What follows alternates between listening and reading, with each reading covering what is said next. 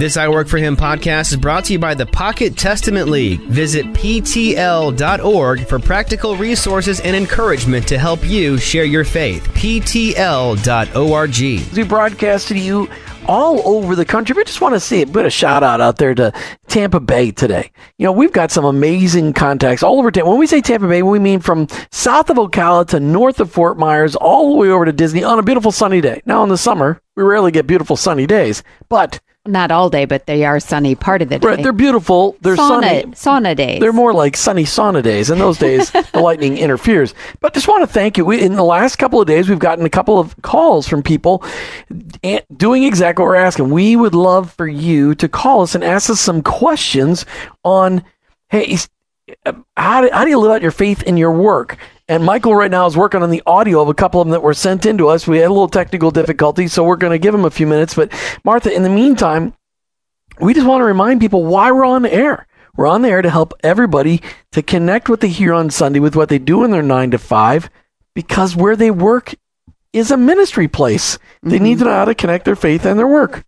Most definitely. And so we are excited to be able to every day bring different topics, different people, different ministries, different um, resources to the table across the airwaves for our listeners and ourselves, Jim, because we are learning every day how to better connect our faith in our work.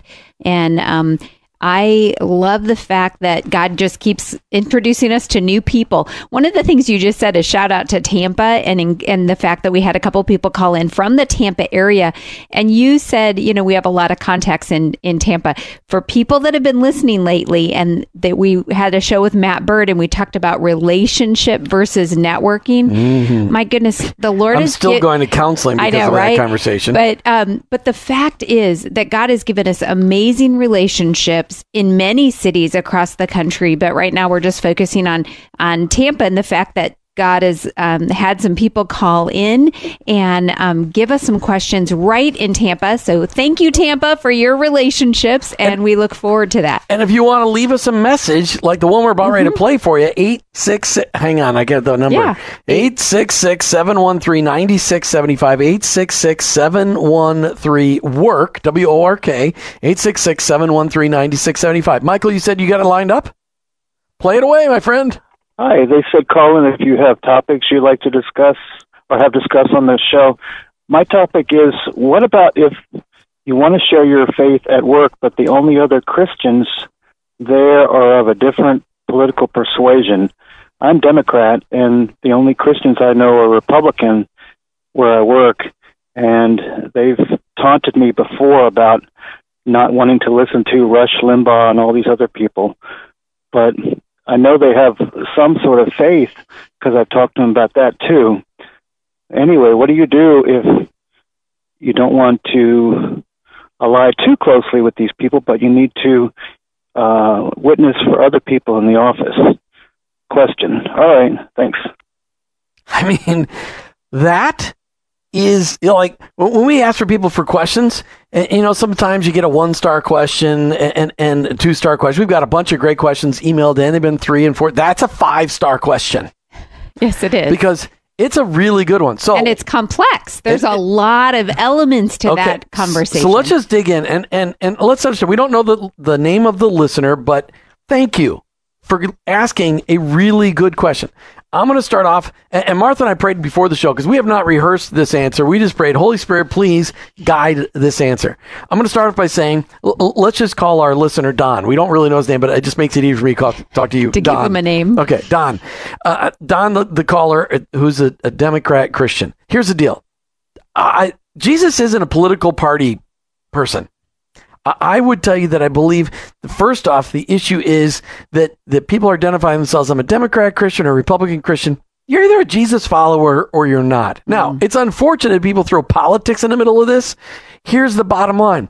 There's screwed up people in, in leadership in the Republican Party and the Democrat Party. So it's not like we should be worshiping under the uh, under the Libertarian, the Republican, the Democrat, the Independent, the Socialist. None of them. We need to be Jesus followers. Mm. That's a very good point.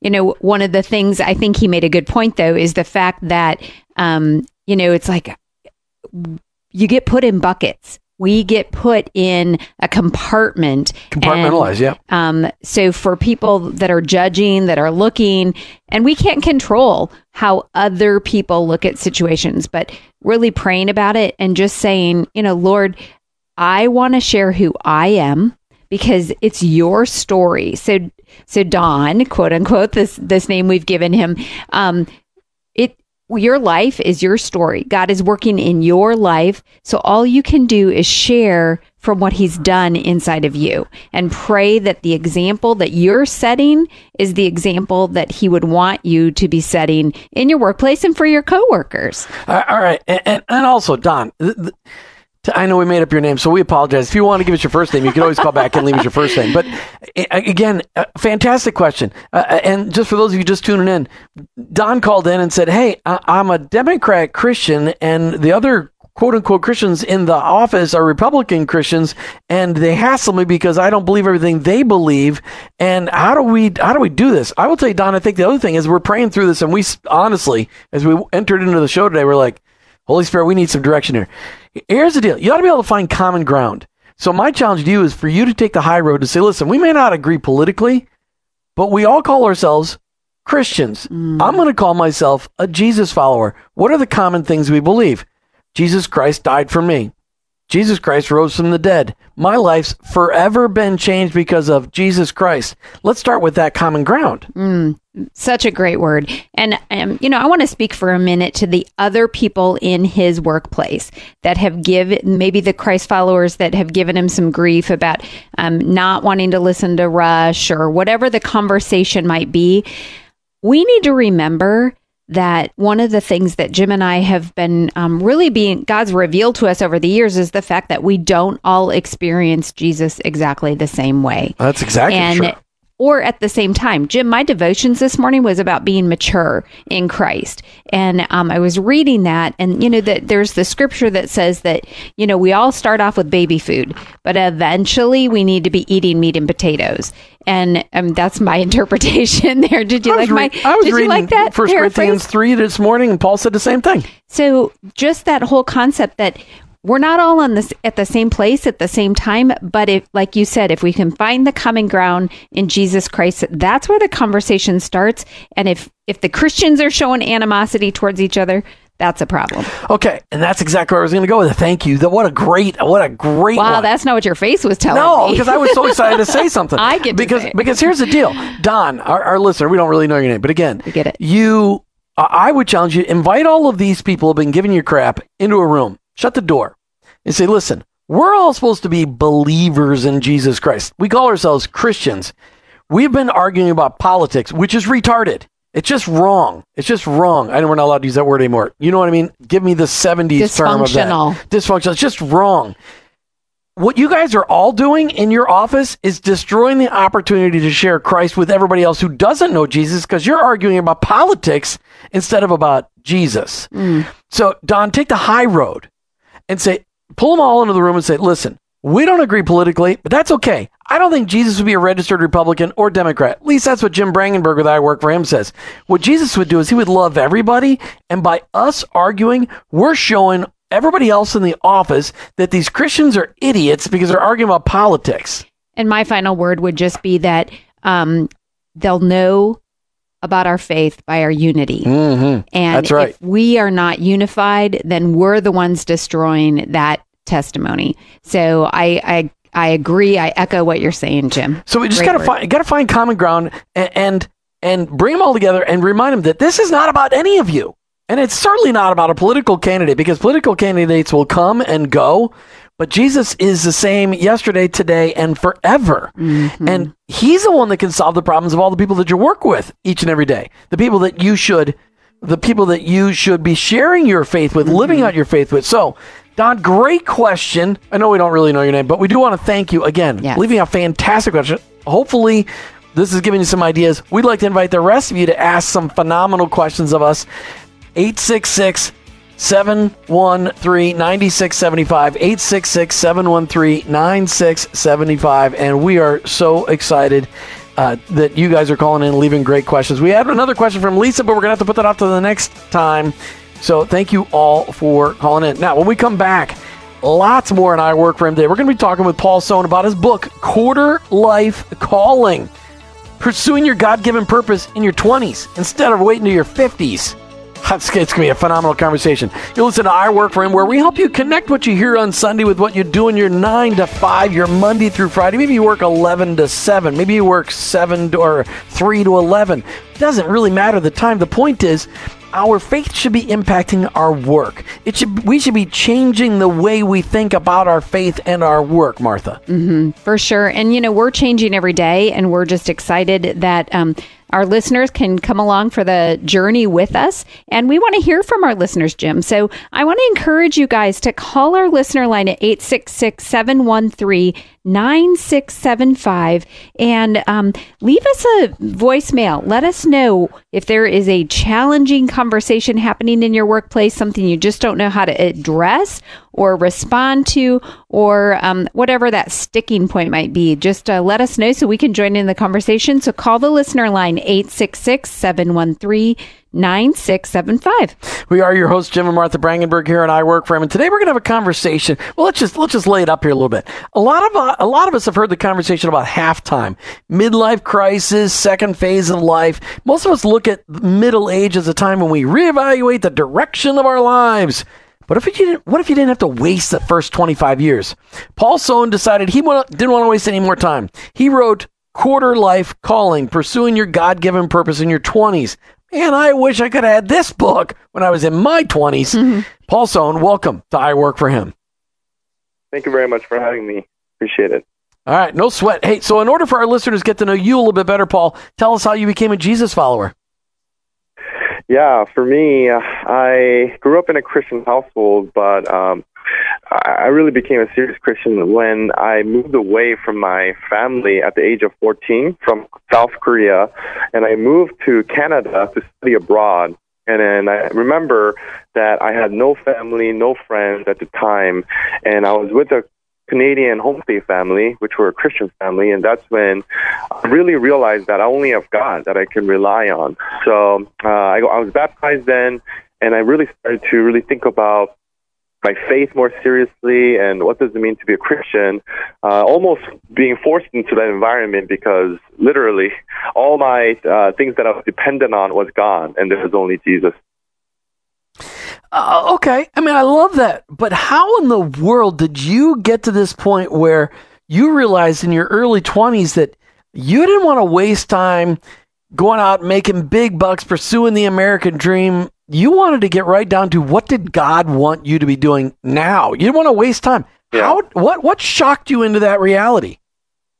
Well, you know, I grew up in an Asian American household where there's a lot of expectation. Um, and for me, you know, when I graduated from college, I wanted to get into my dream job, which was to work for a Fortune 500 company. And I ended up getting into a company called Boeing, uh, the largest aerospace company in the world, mm. and really just kind of worked my way up. I was making a lot more money than what I could ever imagine. And at that moment, um, it looked great, but after about six months into the process, that's when I really started to feel this sense of emptiness, this disappointment and disillusion in my heart. And I didn't really know why I was experiencing experiencing it honestly. But later on, I realized that I was experiencing a quarter life crisis for me, and um, I wasn't the only one. All my other peers were actually wrestling with the same questions. And I remember uh, one day I was just getting so depressed, waking up Monday morning and really asking myself, like, I thought getting into this dream job would provide the ultimate happiness of my life, but it failed to deliver. And, you know, I'm just crying out to God. And I'm like, God, why am I so empty? Why do I feel so just disillusioned? You know, I didn't sign up for this. And as I was just praying, I really felt God was saying to me, Paul, you've been asking the wrong questions all your life. And that's when it dawned on me that everything in my life was what I wanted, right? What kind of school I wanted to get into, what kind of job I wanted to have, and what kind of circle of friends that I was part of. And never once I asked God, God, what is your plan for my life? And you know, throughout through that moment, um, I had a conversation with my mentor, and that's when my mentor is like, Paul, do you realize that God has a purpose, that God is calling upon your life, and you need to start discovering that. So, long story short, um, I started reading uh, a book uh, called The Call by Os Guinness, and it's a it's a very like academic thick book, but it literally changed my life because it redefined how I saw success. Where it was all about discovering your calling, the purpose God has for you, instead of constantly trying to compare yourself to every other people around you. Um, so that that was a critical defining moment that really helped me to start asking myself, what is my calling? What does the journey of finding my calling look like? And uh, yeah, now I'm here. Oh, that is awesome. So I want our listeners to know who we are talking to. We are talking with Paul Sohn, and he is the author of a book called Quarter Life Calling. And I want to direct if if they're like me, Paul, they're already sitting on the edge of their seat, going, "Wow."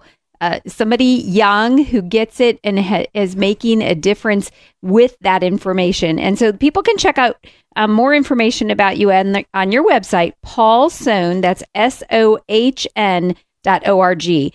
And so, listeners, um, just stay tuned here because this is a great conversation. Can they get a copy of your book on your website, Paul? Yes, they can.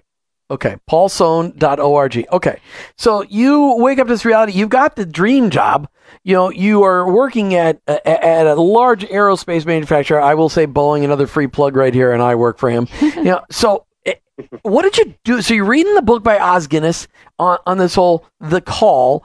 What do you do? I mean, did did you just? I mean, did it shift your mindset to recognize your work as a mission in the engineering field at Boeing, or or what did God say to do next? Yeah, well, it, it helped me understand that success is not about uh, climbing the corporate ladder. It's not about amassing a, a, huge amount of fortune, or it wasn't about the titles or prestige. But success, according to God's definition, was spelled faithful stewardship, and it was becoming the person that God has created me and called me to be. So that was a big paradigm shift that happened in my mind. But you know, with that, it, it really kind of led me on a completely new trajectory. Now asking the right questions of like, God, how did you design me? How did you wire me? Uh, instead of I need to become what this world views as success. Uh, I had to completely start from a different perspective and really live for the audience of one. Um, and that, that was a big shift because from then, from then on, I, I worked for four and a half years. Uh, I no, no longer work for the company now. But uh, at the age of 28, I did the craziest thing a 28 year old do, and I quit my job without having any job lined up. And it was probably one of the the most most uh, uh, courageous decisions I've ever made in my life because literally I had to move back in with my my parents and had to make some major decisions. But you know, I, I knew that as I had a greater confidence and clarity of my calling, I I know this life that God's given me is a one time gift, and I don't want to just live for myself or live for my comfort, but really squeeze every single calling and giftedness that God's called me to live for His glory. So it was just part of this quarter life crisis that really helped me to transition into what I call my quarter life calling.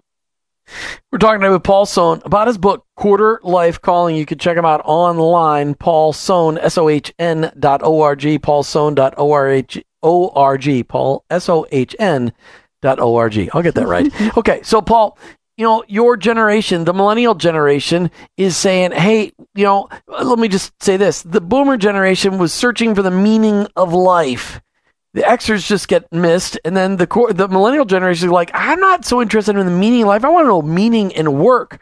Why this shift? Well, you've been talking to a lot of people.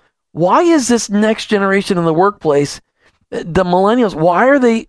I mean, th- because what you, the questions that you're asking at such a young age in your quarter life area, most people in our generation, in the boomer generation, didn't ask until their 50s or their 60s. Mm-hmm. So what is it about your generation that says we want meaning now? We don't want to waste our time.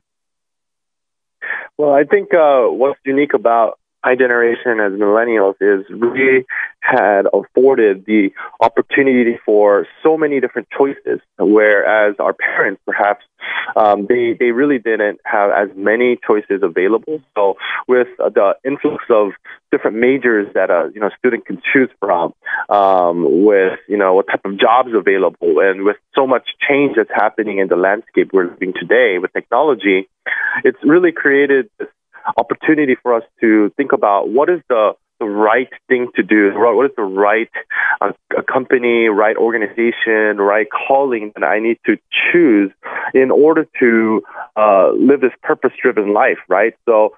Uh, with that, I think so much more young people uh, view their work central to their identity. So uh, many of them are trying to figure that out. Is how can I, instead of bypassing all the 20 years, maybe working for one company, how can I maybe identify different companies or side hustles, if you will, mm-hmm. where I could truly tap into the purpose that God and when we come back, we're going to hear lots more from Paul Sohn, who wrote this book that you're going to want to get for yourself, or you're going to want to get it for your kids, or you're going to want to get it for your grandkids, but you're going to want to get it. It's Quarter Life Calling, pursuing your God given purpose in your 20s. Oh, my word of Martha, if I could add this book, think about the. I mean, we wouldn't have. I mean, literally, I feel like I wasted 20 years of my life pursuing what the world said was success. You waited till your halftime. I waited till I was 37 until I started getting, I started getting my you attention. Know, I was thinking about that, Jim. So anyway, our listeners can call in and get a copy of this book. Our guest, Paul Sohn, is willing to give away a copy. Somebody call in 866 713 9675. 866 713 work. And um, someone will get a copy of this book sent to you by the author paul sohn his website is paul s-o-h-n dot o-r-g. And when you call in leave a question of something you want us to address next or maybe it's a follow-up question jim for our conversation today about the quarter life calling. Real quickly i just want to say i was thinking about how people complain that we live in a microwave world you know, that we want everything fast. But this is a situation where sooner is better. If we get it sooner, um, we maybe won't feel like we've wasted so much time, you know, in the struggle. Now, struggle helps us to grow and get deeper and and be stretched but at the same time if you if you felt sooner in your life that you were living in significance you know what a difference would that make I was thinking there's got to be a great saying. We live in a microwave world, but we serve a God who really works with a stone oven. Well, we talk about crockpot. A crockpot. Yeah, we have. That's right. We you live in a microwave world, but we serve a crockpot God. That's, that's right. I knew, that's right.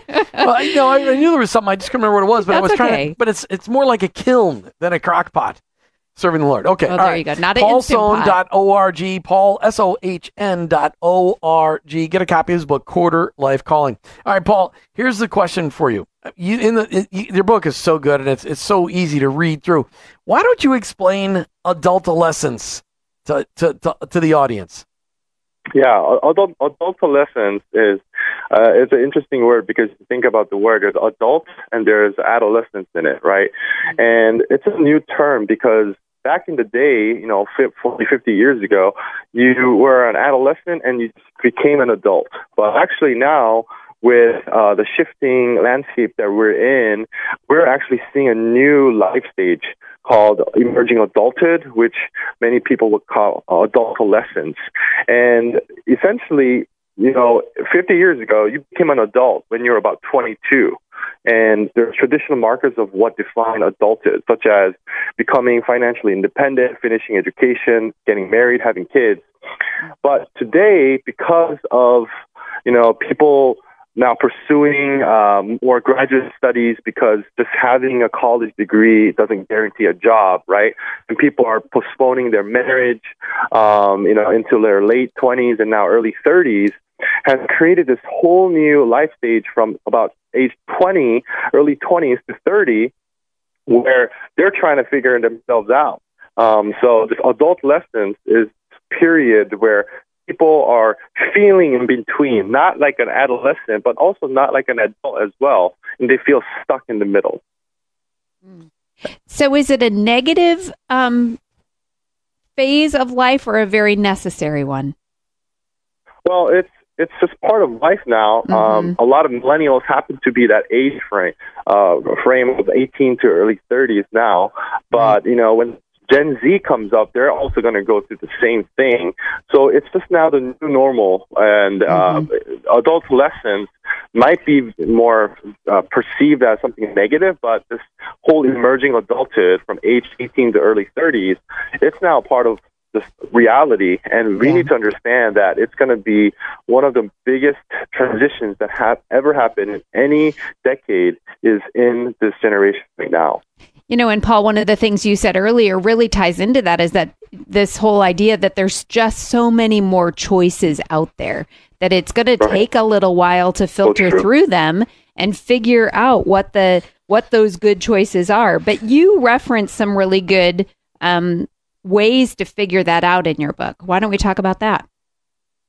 Yeah, well, I think a big part of it is um, understanding how are you designed. So if you're going to make a career vocational decision with, uh, and in front of you have, let's say, five to seven different choices available, you need to start asking yourself, how am I wired? How how did God design?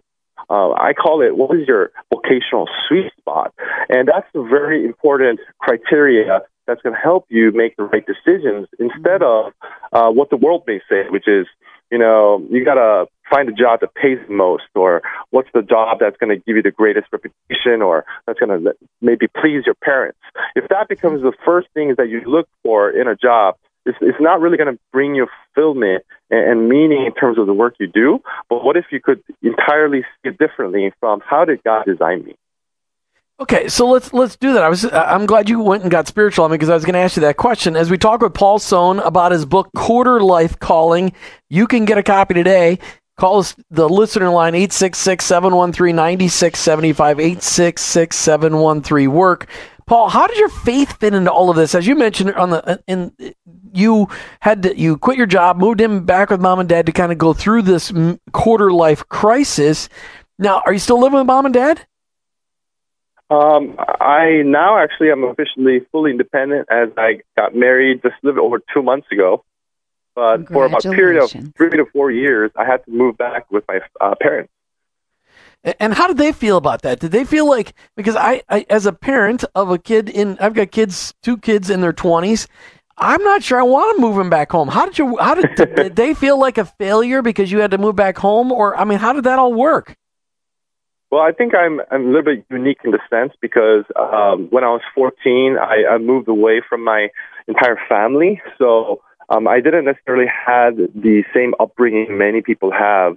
So by the time that I graduated from college and started working at Boeing, and then now had the opportunity to move back with my parents, actually my parents uh, really uh, enjoyed it and they kind of wel- welcomed it as well as myself because I knew that God kind of gave me this last opportunity before I end up getting married and becoming fully independent to really spend the last maybe few years with them.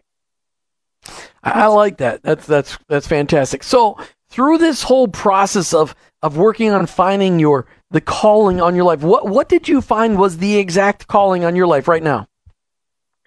Yeah, that's a great question. I think for me, um, the calling statement that I, I share with others is to equip the next generation to discover their unique calling. So my calling, in essence, is to really help others find their calling.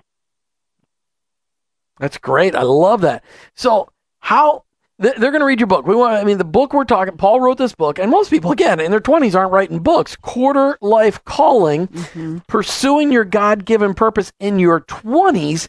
866-713-9675 866-713 work all right so your parents didn't feel like they messed up they were actually grateful to have you move back home but speak to the other parents out there Were their kids come back home after college and need to live there before they get their the get settled and go as you called it fully independent does that mean parents have failed No, absolutely not. Uh, it, it's not a reflection of their performance at all, but it's just the reality of life uh, today growing up as an emerging adult because, um, you know, millennials who are today um, are making 20% less than boomers when they were the age of millennials. just thinking about just the type of income we have, the world we live in. So many of them are not financially just able to become independent. So they are actually choosing to come back to home, uh, not necessarily out of choice, but a lot of it is just out of just no option, right? But you know, parents usually uh, they, according to many statistics out there, they they they actually um, welcome it because it's an opportunity to really reconnect with their children who is uh, more mature now uh, compared to you know before they were a teenager, and it's a really uh, another opportunity where they could build a greater uh, sense of uh, connection and friendship, and the, the parents have an incredible role in shaping faith as well and the future trajectory of their children. So it could be viewed as a very positive way. So you mentioned earlier you called it quarter life crisis, and Martha's got a question here too. But I want to make sure that you. I mean, this crisis. What is this crisis in this quarter life? I mean, are are are are young people in their mid 20s suffering from a crisis of some sort? Yes, it is. And um, I cannot emphasize this enough because it's not just like this, oh, you have a quarter life crisis, how cute. Like, it's actually a real thing. Um, and especially if you talk, if you see on the news, there's so much talk about mental health, uh, anxiety, and depression. Uh, it's really on the rise, and it's just killing so many um, souls and uh, you know these future of young people. The reason why is because of quarter life crisis.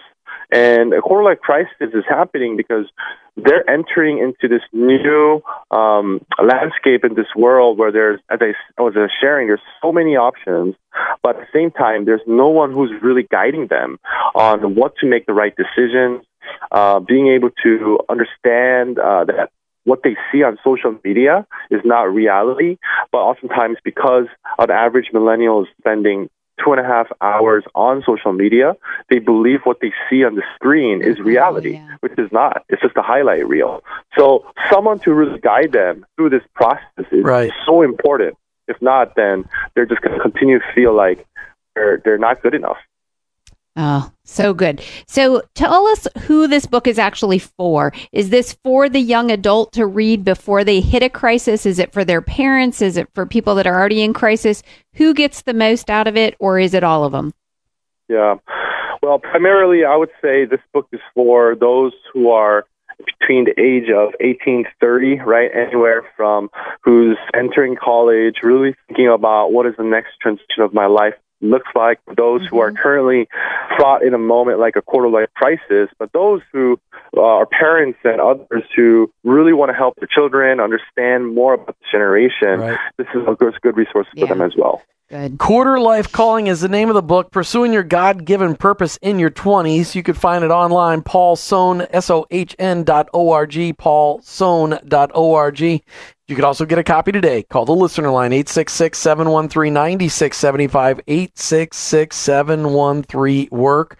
Paul Sohn, thank you for being on I Work for Him today. That's awesome. You're listening to I Work for Him radio show, and we've been talking with Paul Sohn about quarter life calling. To learn more about Paul, check him out on his website, paulsohn.org. Wow, we got a little bit of a bonus section today with a different guest. We've got Ken Harrison calling in today, all the way from sunny Colorado. Ken Harrison, welcome to I Work for Him.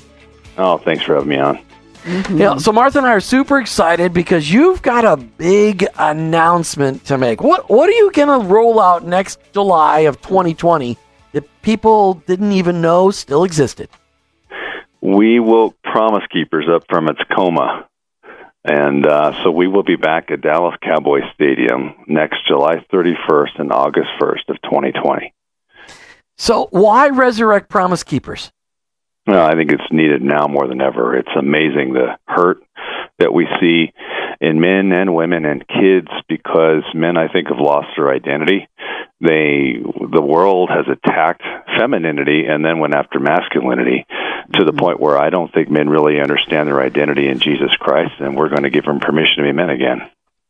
What do you mean men have lost their identity? Well, the world says that we're supposed to be a certain way, and um, we swallowed that lie in the past from the James Bond, you know, Clint Eastwood sort of model of the man all alone with no emotion, stoic, drinking a lot, promiscuous, and we saw how failed that was. And now we've the world's changed and said, well, no, what you need to be is the exact opposite. You need to be this effeminate, weak, cowardly. Um, type of a person. And God says who we are. And He says we're supposed to be servant kings. We're supposed to be leaders in our family, but not rulers. And we're supposed to lead through servanthood, through laying down our lives to ourselves and living for our wife and our kids. Like Ephesians 5.25, men love your wives like Christ loved the church. And He loved the church so much He gave His life for her. And that's what we're going to remind men. That's who you are. You need to be strong and courageous and brave, but also humble and gentle. Mm, those are so great, such great words. And I'm so excited to hear about this. But, you know, can I believe that we probably have a few listeners that don't even know what we're talking about when we say you're resurrecting Promise Keepers? Why don't you get people up to speed on what Promise Keepers is? It was one of the greatest movements of the Holy Spirit in the history of the church in the 90s. Coach Bill McCartney uh, was a great football coach at University of Colorado, won a national championship, and he gave all that up and 7 million men went to NFL stadiums across the country in the 90s to worship. Mm-hmm. And so it's literally 80,000 guys getting together for a Friday evening and a Saturday first half of the morning and just worshiping the Lord. And the thing you hear from guys over and over again, it's not about the fact that these are the greatest speakers and preachers in the world. It's the feeling of hearing 80,000 men singing Amazing Grace and the mm-hmm. complete authenticity of the guys there. And I, and I think what it is is this overwhelming feeling of I, am not alone. Mm-hmm. Did you ever get to go? Never. Never went.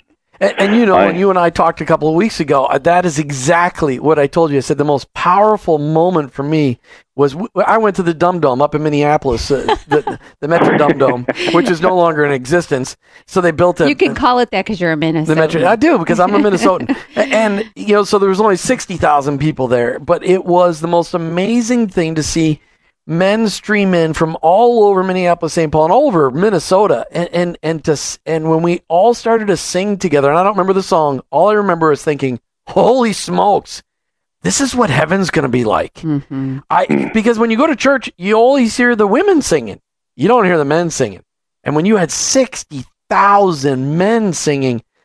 And I, it might have been Amazing Grace. I don't remember. All I remember is going, mm-hmm. that was it. And I have told I've told thousands of people that story. Well, now we've told even more thousands.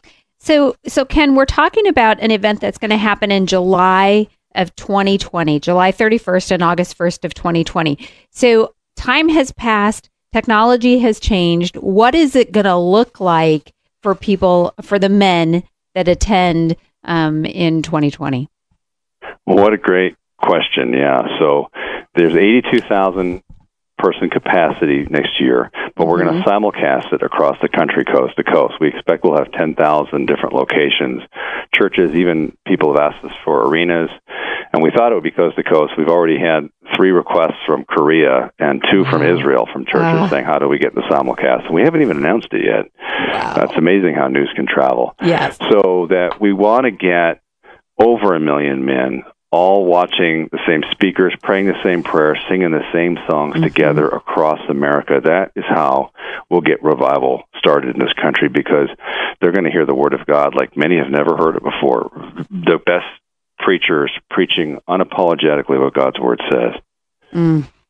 You know, so for every man that's there, there's potential for there to be at least one female that will be impacted and then also family so there could be daughters and sons and you know other generations that will be impacted by that what can us wives be doing even now in preparation for that launch next year for promise keepers you know what hit me so hard? I, I did not mean to take over Promise Keepers. The Lord had His own will for me, and I came kicking and screaming into this. And I don't take any pay. And one of the reasons I don't is when we fir- when I first took over um, we saw the giving, and the average gift that comes into Promise Keepers on a monthly basis is three dollars and forty cents.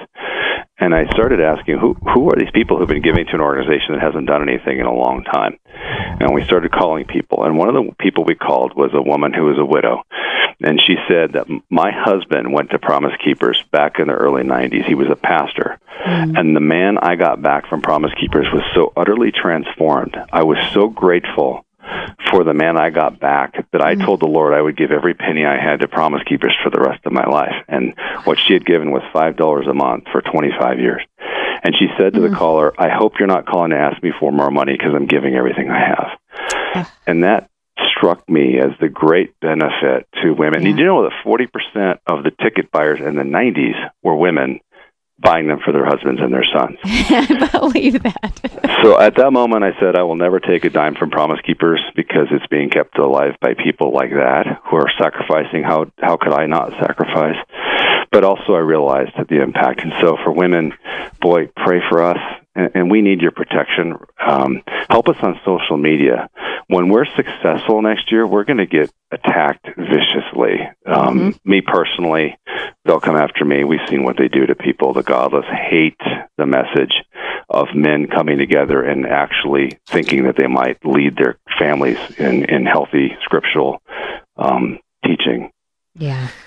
Why July 2020? What was so significant about that? I mean, you uh, and Dallas in July 2020 because you know Dallas in July.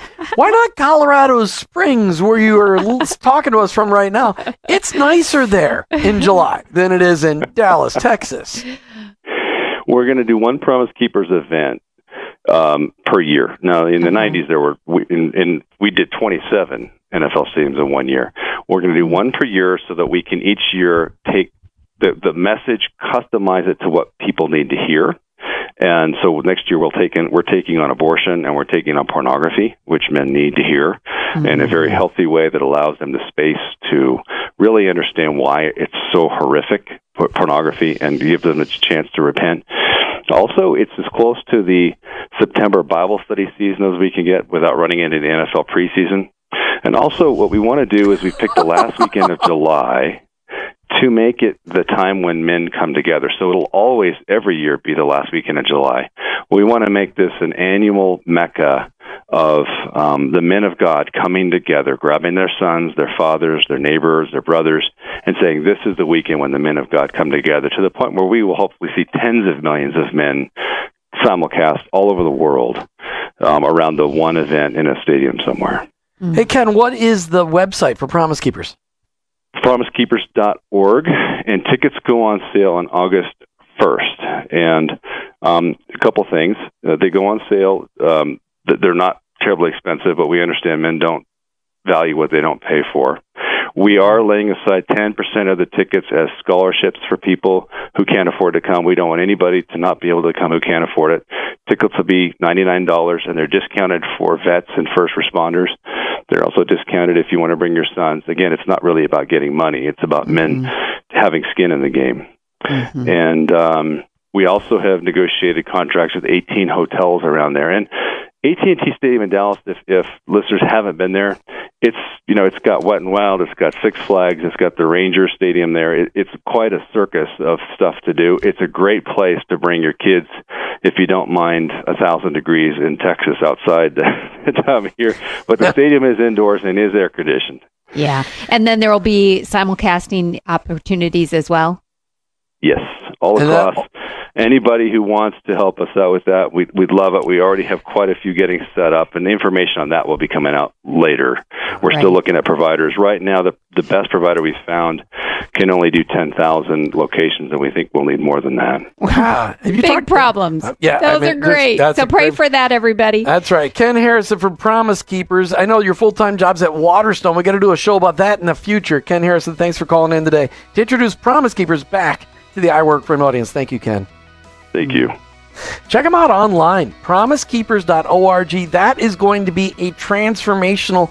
I love the fact that it's 2020, the year of again of another vitriolic election in this country. But men are going to come together and worship Jesus all together. Promisekeepers.org, Dallas Cowboy Stadium, July 31st, 2020. You've been listening to I Work for Him with your hosts, Jim and Martha Brangenberg. We're Christ followers. Our workplace, it's our mission field, but ultimately, I, work, for him.